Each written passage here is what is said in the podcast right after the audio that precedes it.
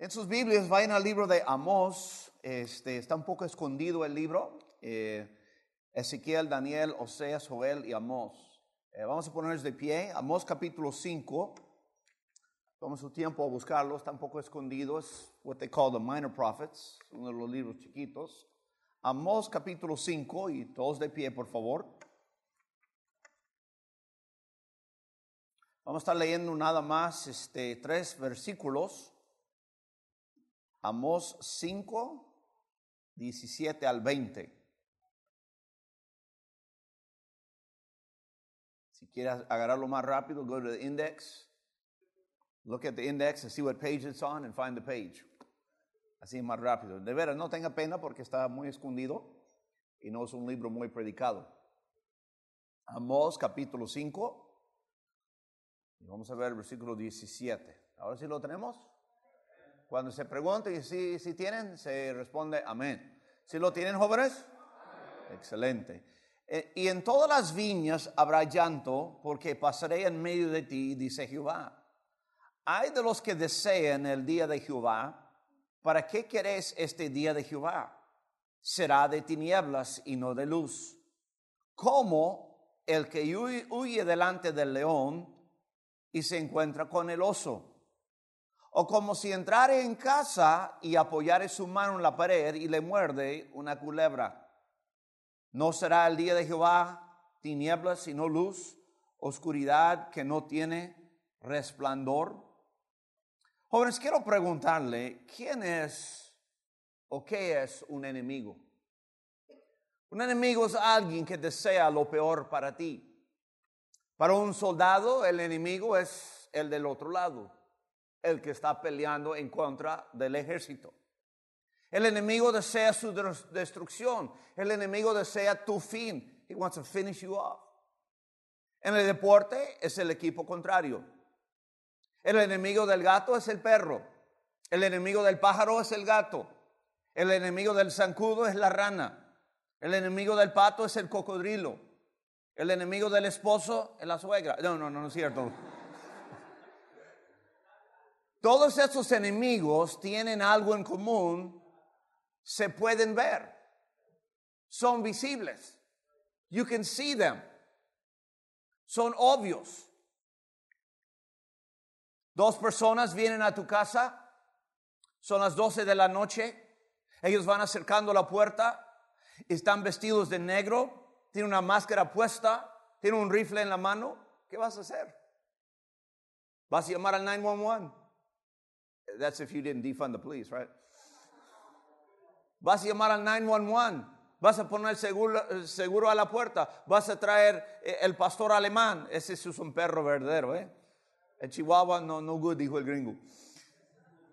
Si tienes una, una arma, la vas a sacar. Jóvenes, como cristianos, tenemos un enemigo mayor y común de nosotros, es Satanás. Pero también hay tres enemigos, también hay tres enemigos invisibles que ellos desean destruir a usted y no se ven. Y algunos de ustedes jóvenes ni cuenta se dan, pero están cargando a estos enemigos dentro de tu pecho. Son invisibles. Así usted le invita a ellos que destruyen. Los enemigos de la cual le hablo son invisibles, no son racistas. No están enfocados nada solamente en blancos, ni en chinos, ni en raza, ni en alemanes, ni en morenos, ni en franceses. No son racistas, atacan a todos. Atacan y destruyen a todos sin excepción de raza o edad. Pero no te pueden destruir a menos que le des permiso. En el texto, en el texto se habla aquí de un león. Se habla aquí de un oso. Se habla de un hombre. el Señor está hablando acerca del día del Señor cuando su, su ira se, se suelta y, y, viene, viene Dios a juzgar y viene en un caballo blanco y el que lo montaba se llamaba fiel y verdadero. Y, y de eso se trata, pero en la historia dice, como, como aquel que huye delante de un león y se encuentra el oso, como si entrara a su casa y apoyarse la mano, le muerde una cura. Se está hablando de esto. Anda afuera y está corriendo, huyendo de un león. Y, y con su habilidad se escapa del león y encuentra un oso. Ahora está corriendo otra vez de un oso y se escapa de un oso. Y ahora llega a la casa y cuando él llega a la casa, él dice, wow, escapé el oso, escapé el león. Ah. Y cuando descansa la mano en la pared, sale una culebra y le muerde. Y yo lo llamo el enemigo de adentro. El enemigo de afuera el oso, el enemigo de afuera el león, pero el enemigo de adentro la culebra y el enemigo de adentro lo trae muchos de ustedes jóvenes en su corazón. Quiero predicarles sobre este tema, los enemigos de adentro. Porque si entiendo bien, se trata de servir, pero usted no va a servir nada si usted está acabado adentro. Vamos a orar. Padre, gracias te doy por este bendito libro. Gracias te doy por estos pastores y pastores de jóvenes que tuvieron interés en traer a sus jóvenes aquí para ser alimentados, desafiados, instruidos, guiados en cuanto a la vida cristiana, ser soldados.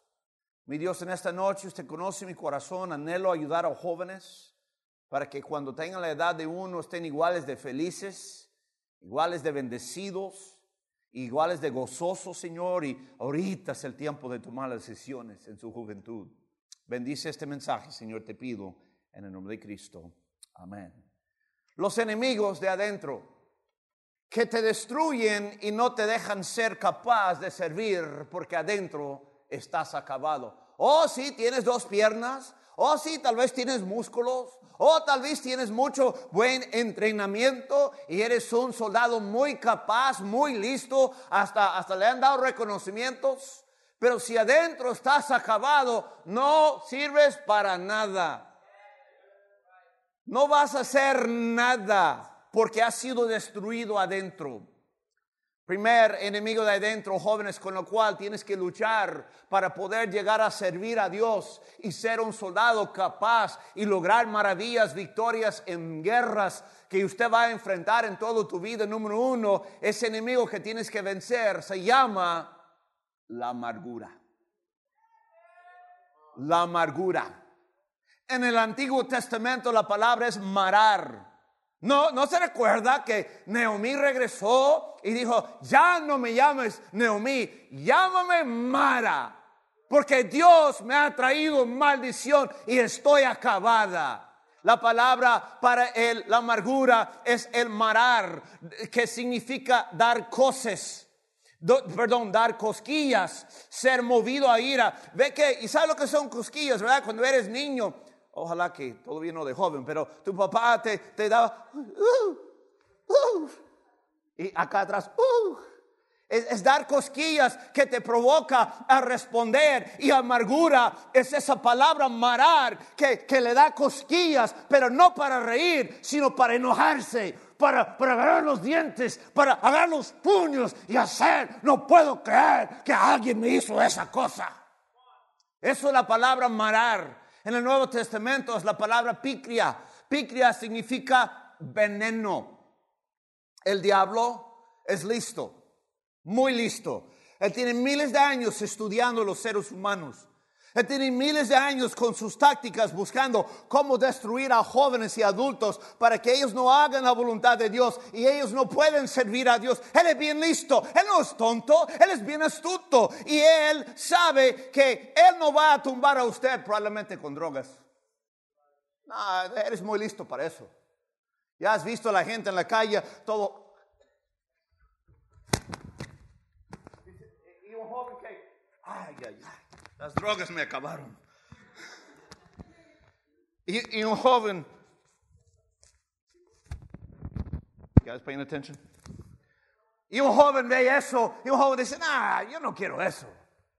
Él sabe que usted no va a meterse con drogas. Él sabe que probablemente usted no va a meter con cerveza, porque probablemente usted ha visto gente borracha. Y, la verdad es, jóvenes, alguien que tiene un papá borracho no debe ser suficiente sabio de no imitar y seguir su mal ejemplo, sino decir, hey, de lo que mi papá hizo yo voy a aprender y yo no voy a hacer eso.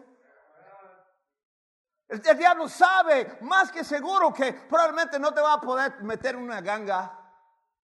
Que eres muy listo, muy, muy inteligente para no querer meterse con esa gente losers, man. Que son igual que el diablo que viene a hurtar, matar y destruir. Es lo que hace una ganga. Él sabe, pero él sabe que él no te puede destruir, pero él es sumamente capaz de tentarle, tentarle a usted provocarle a ti que tú solo autodestruyes.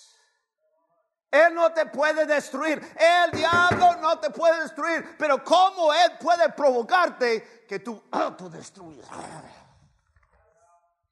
Y adentro, aunque usted guarde en tu rostro ese enojo, esa ira, esa molestia que traes hacia la persona que te hizo eso, y el diablo en la esquina está riéndose.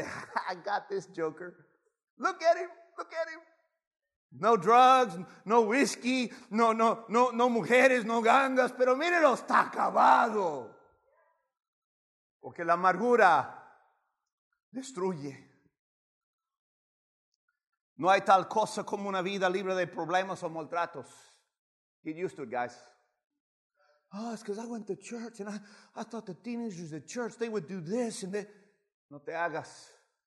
Hay pecadores por todos lados y va a haber maltratos y menosprecios y, va a haber problemas en la iglesia, en el trabajo, en la escuela, en la universidad, donde quiere que vaya, va a haber problemas. Ya acostúmbrase, va a haber problemas y maltratos.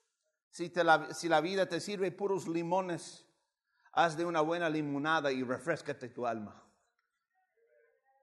No te amargues. La Biblia nos hace ver acerca de la amargura y lo que gente sufrió, lo que gente ha hecho y es triste. Yo me recuerdo un día, estamos nosotros en, bueno, aquí en esa iglesia lo conocen como el Friend Day. El día del amigo es cuando hay mil cosas pasando, actividades y luego comida y visitantes y uno está medio estresado porque ya llega casi la hora de la predicación y hubo tantos cambios que gente todavía no está seguro, todos sus compromisos y un día un hombre de mi iglesia me buscó a la oficina. Yo estaba tratando de tratar los asuntos, lo que estaba pasando ese mes, a million things going on. Y este, él viene y dice, hey, este pastor, can I, can I have a minute? La mentira más grande que dicen los hermanos, one minute, like 25 minutes. Le digo, sí, ¿qué pasó? No, así, así, sí, puede hacerme unas copias. Estoy pensando la última cosa que me interesa son sus copias ahorita en este instante.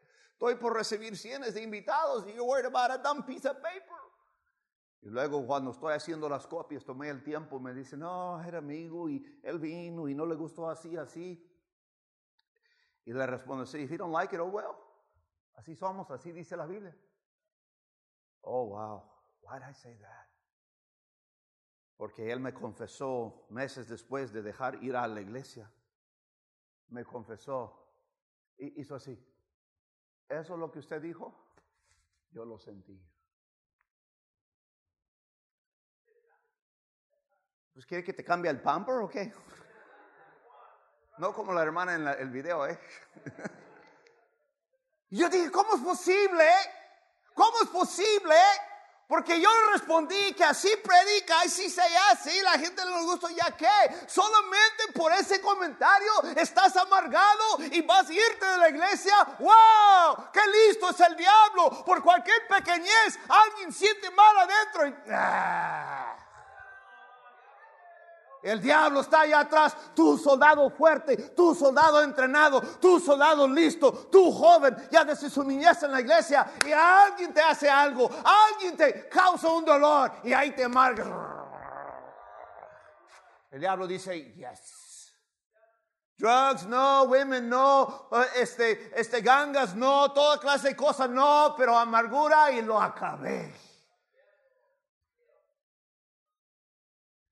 Sepulcro abierto su garganta, con lengua engaña, en veneno de áspedes hay debajo de sus labios, su boca está llena de maldición y amargura. La descripción de una persona impía e inconversa Y así terminan algunos por pasar por cosas feas. Déjale digo, joven, usted es raza. Más que seguro es chamba. Es trabajador, es responsable, llega a tiempo. Sometimes llega a tiempo y con todo eso, a rato en el trabajo, lo que va a pasar, un barbero, un brown noser, va a llegar a su jefe y le va a andar haciendo la barba y es un flojo que llega tarde, que la mitad del tiempo está en el baño y a él le van a dar el nueva posición alta. Y usted que ha sido fiel y fuerte y buen trabajador y cumplido y todo eso, no te van a tomar en cuenta. What are you going do? Get mad at God? ¿Qué vas a hacer? ¿Vas a enojarte con el mundo entero? ¿Vas a tener la cara de chupa limón? ¿Vas a amargarse? Y cuando lo haces, el enemigo de adentro, que se llama la amargura, te acabó y ya no vas a servir en nada. El joven más espiritual no siempre recibe los reconocimientos. El joven más espiritual, el que se porta bien, el que no mira pornografía, el que no va a las cosas malas, el que habla bien, el que no pone post, en, su, en, su, en sus lugares, no pone post de maldición, puras cosas de Dios. Y en el día de los jóvenes o en la semana de reconocer a los jóvenes dan reconocimiento al que es un diablo. Y a usted que es un fino muchacho, no le toman en cuenta. What are you going to do? No, no, keep your heart clean. Keep your heart. Nobody can destroy you, but you can destroy yourself. La vida no es justa.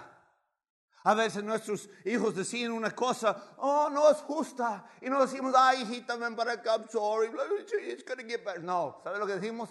Get used to it. Get over it. A propósito, mi niña este, no porque es mi hija, pero sacó puros A's. Y todos los maestros decían de su buen, buen espíritu.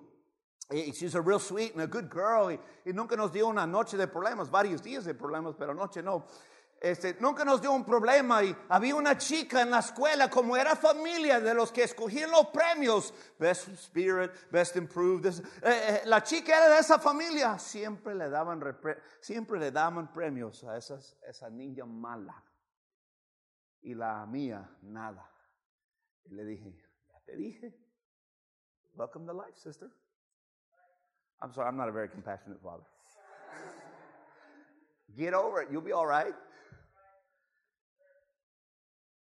Así que así es la vida, así pasa. Amargura es como las pirañas. Las pirañas, llega un animal a, un lago y hay un montón de pirañas. Y las pirañas así, así de grande, con sus, sus dientes. Y ahí le van dando mordiditas. Y vienen como 100, 100, 200 pirañas. Y dándole sus mordiditas. Y al rato el venado, puro hueso. Esas pirañas son como la amargura. Que tú lo dejas en tu corazón. Y tú no lo arreglas. You ain't gonna be doing any of this stuff, man vas a estar sirviendo. Vas a estar amargado. Vas a estar enojado con todo el mundo. Pobre mujer que se case contigo. Pobre muchacho que se case contigo. La vas a amargar a él y a ella también. Hay una historia que viví que siempre me gusta compartirla cuando predico sobre la amargura. Había una hermana que llegó a nuestra iglesia este, yo era, éramos departamento hispano, entonces estábamos juntos con la iglesia americana, como el hermano Mike está ahorita. Y este, la hermana estaba en la iglesia americana y, no, hombre, tenía la vida. Perfect life. Her husband was a medical doctor. Tenía tres niños bien bonitos, este, dos, dos niños y una niña, y, y este, eh, tenían la casa, pero de las más grandes. Tenían dos carros del año muy sencillos, muy, muy nobles, muy buenas personas. Y tenía la hermana tenía un lindo espíritu y nos apreciaban mucho y repentinamente se corre el chisme que el esposo de ella, que es doctor, como tiene autoridad para recetas, comenzó a experimentar con drogas y sus drogas llevó a más drogas Y para hacer la historia corta, terminó con otra mujer, hasta con prostitutas. Abandonó a su esposa. Ahora la hermana, que probablemente vivía en la casa, más linda de todos los de la iglesia. No era una creída, era una mujer muy humilde, pero por el trabajo de su esposo ella vivía muy bien. Encontró una traila from 1960 with two little bedrooms, one bathroom, cayendo en pedazos. Yo me recuerdo su carro, ella tiene un carro del año y ese carro del año se fue y ya, ya ella andaba en una, una carcacha.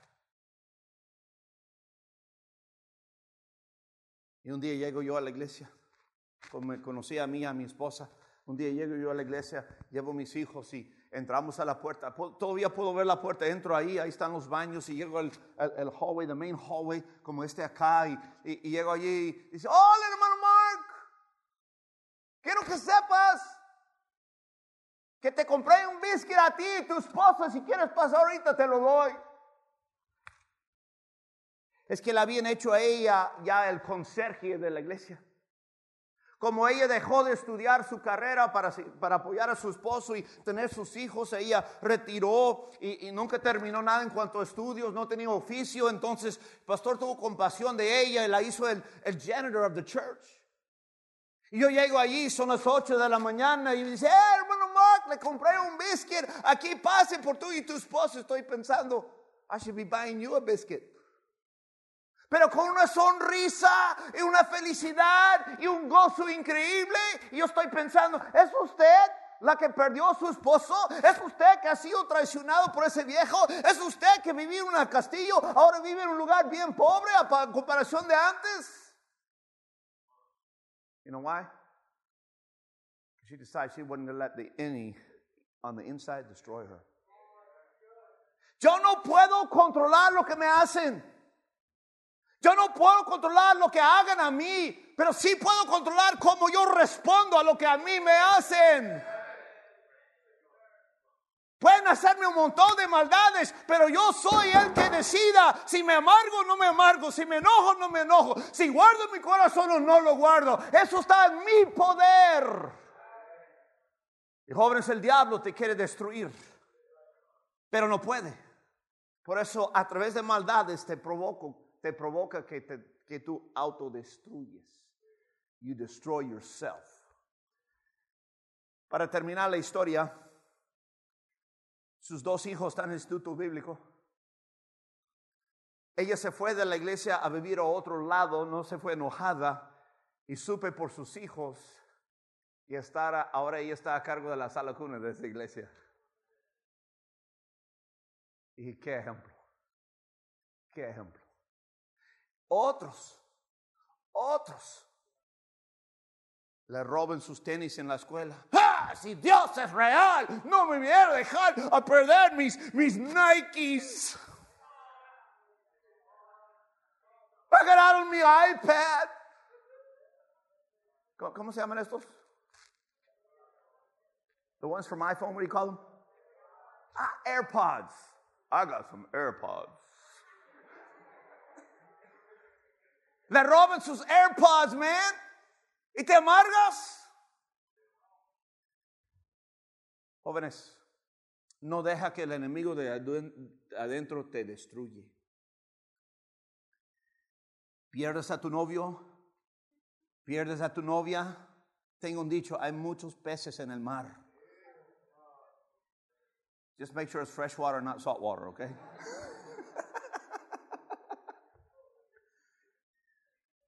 Estaba yo, estaba yo predicando sobre la amargura en una iglesia, no este mismo mensaje, pero otro, y se me acerca un hombre, fue allá en Carolina, y dice, pastor, ¿puedo hablar con usted? Y dije, sí, claro, son 100 dólares por minuto. No, no, no es cierto. Este, y estamos hablando y me contó una historia. Dijo, yo antes asistía a tal y tal iglesia bautista. Era el departamento hispano junto con una iglesia americana. Yo soy mil usos carpintero, sé hacer todo. Y el pastor americano me dijo, mire, yo quiero hacer unos arreglos en mi casa, ¿podría usted echarme la mano? Es la historia que él me comentó a mí. Yo fui, comencé a trabajar y se ocupaba material y el pastor dijo, hey, ponga el material, yo no, acabo a rato arreglamos. Y luego pidió otro, otro añadimiento y pidió otro trabajito y pidió otro cosa que terminó gastando 20 mil dólares de puros materiales, más su tiempo. Y pues ya se le acabó el dinero y pues ya casi estaba terminando y fue a buscar al pastor para ver si el pastor podría darle la mitad de los materiales. Llega a la oficina de día, encuentra a la secretaria, dice hermana, este, ¿podría yo hablar con el pastor? Y ella respondió, ¿no te dijo? ¿Qué cosa? Es que él ya no está aquí. Él ya se fue. Y mi dinero dice, pues yo no sé. Y el hombre esa noche me confesó que él, él, e, él sintió traicionado y bien, bien como dice correctamente, sintió traicionado y se enojó y se amargó y dice, pastor, ya llevo dos años sin asistir a una iglesia por la rabia, por el enojo que tengo hacia ese pastor, pero en esta noche usted pidió, usted predicó sobre la amargura y el perdón y quiero que sepa, pastor, Dios me tocó el corazón, ya voy a perdonar al pastor y voy a regresar a la iglesia. What's your story? What's your bronca? ¿Qué le han hecho a ti? Ah, es que mi papá nos abandonó, es que mi mamá hizo así, es que el, el, el, padrastro, eh, es que mi tío, eh, es que fulano, es que una vez el pastor me burló, es que una vez los jóvenes me burlaron. Hey, joven. Ya corriste, escapaste del oso, ya corriste, escapaste del león. Ahora estás dentro y adentro. La, la, la, culebra de la, la culebra de la, amargura te está mordiendo. Your smile's fake. Estás miserable. Estás infeliz. Estás enojado con todos. You can't get good grades anymore porque no puedes ni pensar. Suéltale, papá. Suéltale, niña. No vive, no vive con el enemigo de amargura adentro, te está acabando. Cuando nuestros hijos eran chiquitos, siempre tenemos la costumbre de ir y tener una cita, yo y mi esposa, ir a pasear solos, sin los hijos. Y había una joven en la iglesia, Jennifer, de la cual tuvimos mucha, sentimos mucha confianza y la contratamos para venir a la casa para que esa noche podamos ir a pasear juntos. Y esa noche le tocaba a mi esposa invitarme a mí. Por eso íbamos al Dollar Meal, gloria a Dios. Y la niña, un lindo, un lindo espíritu. What a great girl. De tanta confianza dejamos nuestros hijos, nuestro tesoro en sus manos por unos dos, tres horas. Un día la mamá de ella me dice, hey hermano Mark, véngase para acá. ¿Qué pasó? Oye por Jennifer. Tiene una mala actitud. Anda revelando. ¿Ella? Pues yo, yo la conocí muchos años y jamás han dado queja de ella. Y llegué al grano. Que sus papás estaban divorciando. Espérame. No sé cómo decirlo, pero lo voy a decir escondidamente porque su papá terminó bateando con el otro equipo. Se fue con un hombre. What you gonna do? How you gonna react?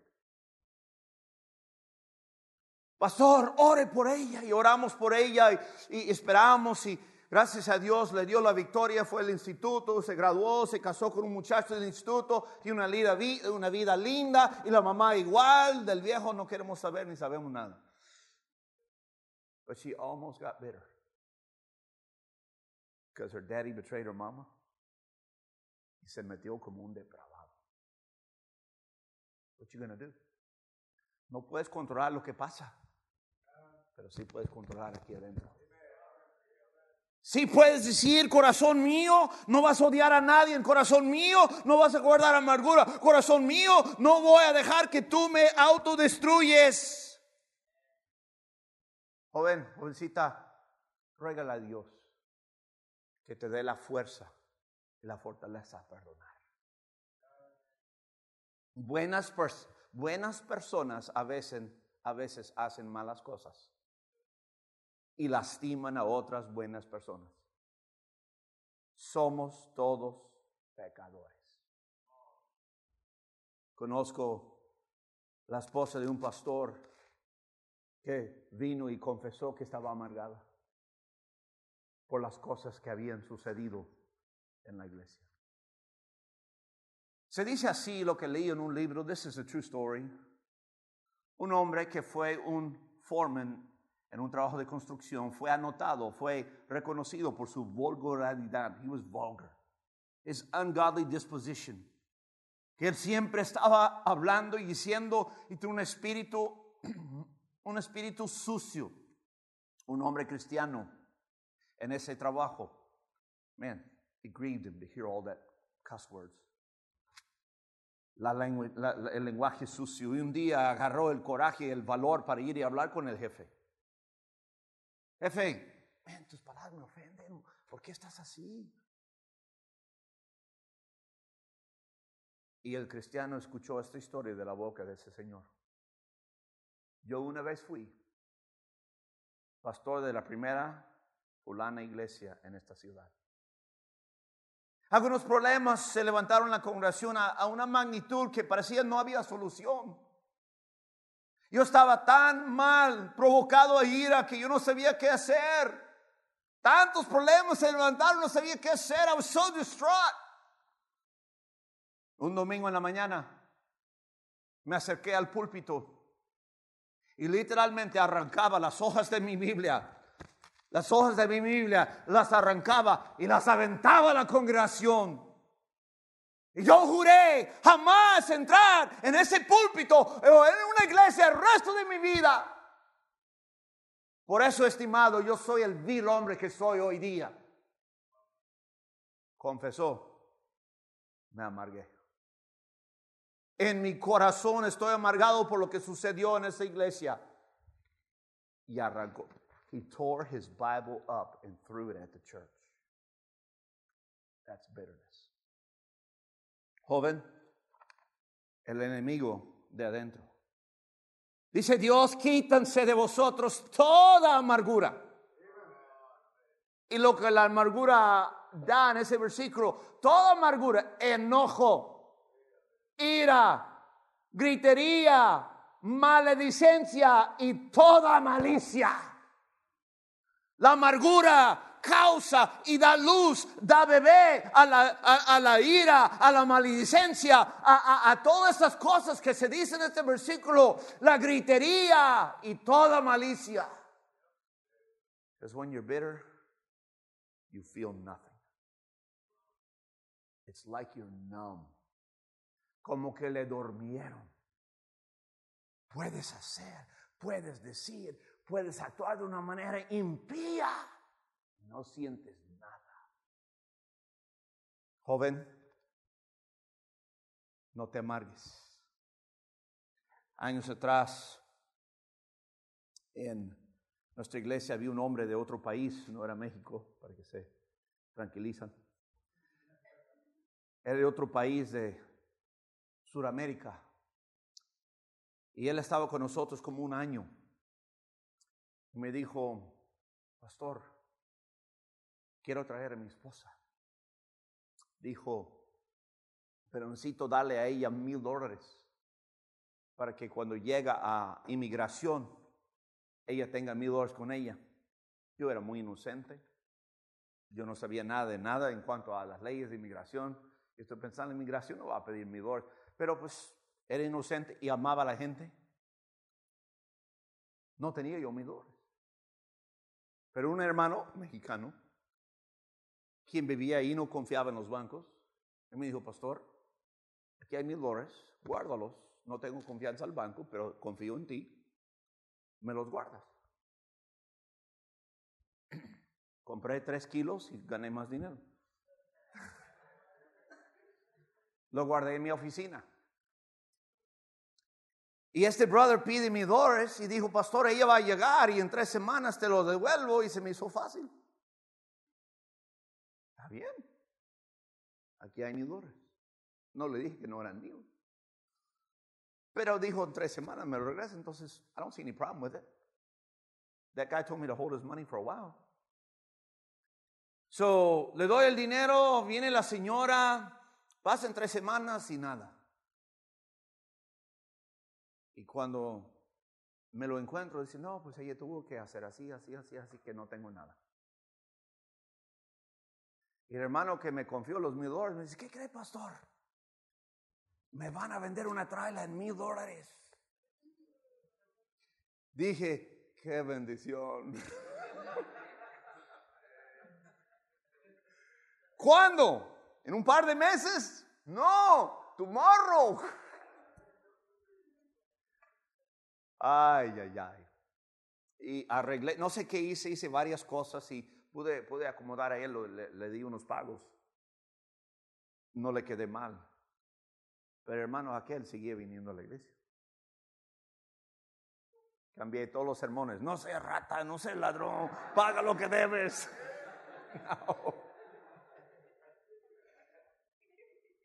Y dijo, le voy a dar pagos, pastor, está bien. Me daba un cheque por 100 dólares. Lo cambié, dije, faltan 1900 more. Me dio el segundo cheque por 100 dólares y rebotó. Insufficient funds. He said, try it next week. Se lo metí otra vez y insufficient funds. Para hacerle corta la historia, solamente recibí 100 dólares. Y yo cargué, porque hermanos, yo desde soy pastor prediqué, no preste dinero, no preste dinero. Pero dije, pues me lo voy a dar en tres semanas. Y quiero echarle el paro, quiero ayudarle. Al cabo no es mío.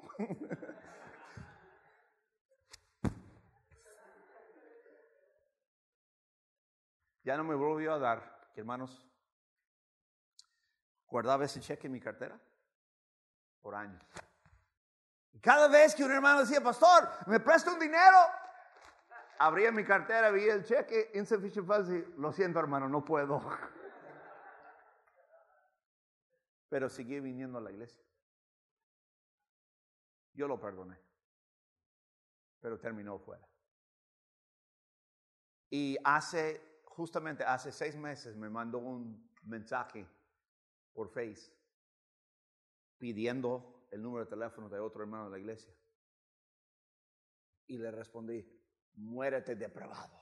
No, no es cierto, no es cierto. no es cierto. Le dije, con todo gusto, ¿sabe qué hermanos? No siento soy muy buen pastor, ni muy buen consejero, ni muy buen predicador, pero siento que soy una persona muy feliz. You know why? Because ain't nothing in there, brother ain't nothing. Y las cosas más feas, los pastores aquí que me conocen, las cosas más feas que me han sucedido, han sucedido por las manos de cristianos. But you know nothing about it. Porque no estoy amargado. Mira bien que no sea alguno deje de alcanzar la gracia de Dios, que brotando alguna raíz de amargura os estorbe y por ella muchos sean contaminados. Tu padre te abandonó, te hizo sufrir hambres y vergüenzas. ¿Qué puedes hacer?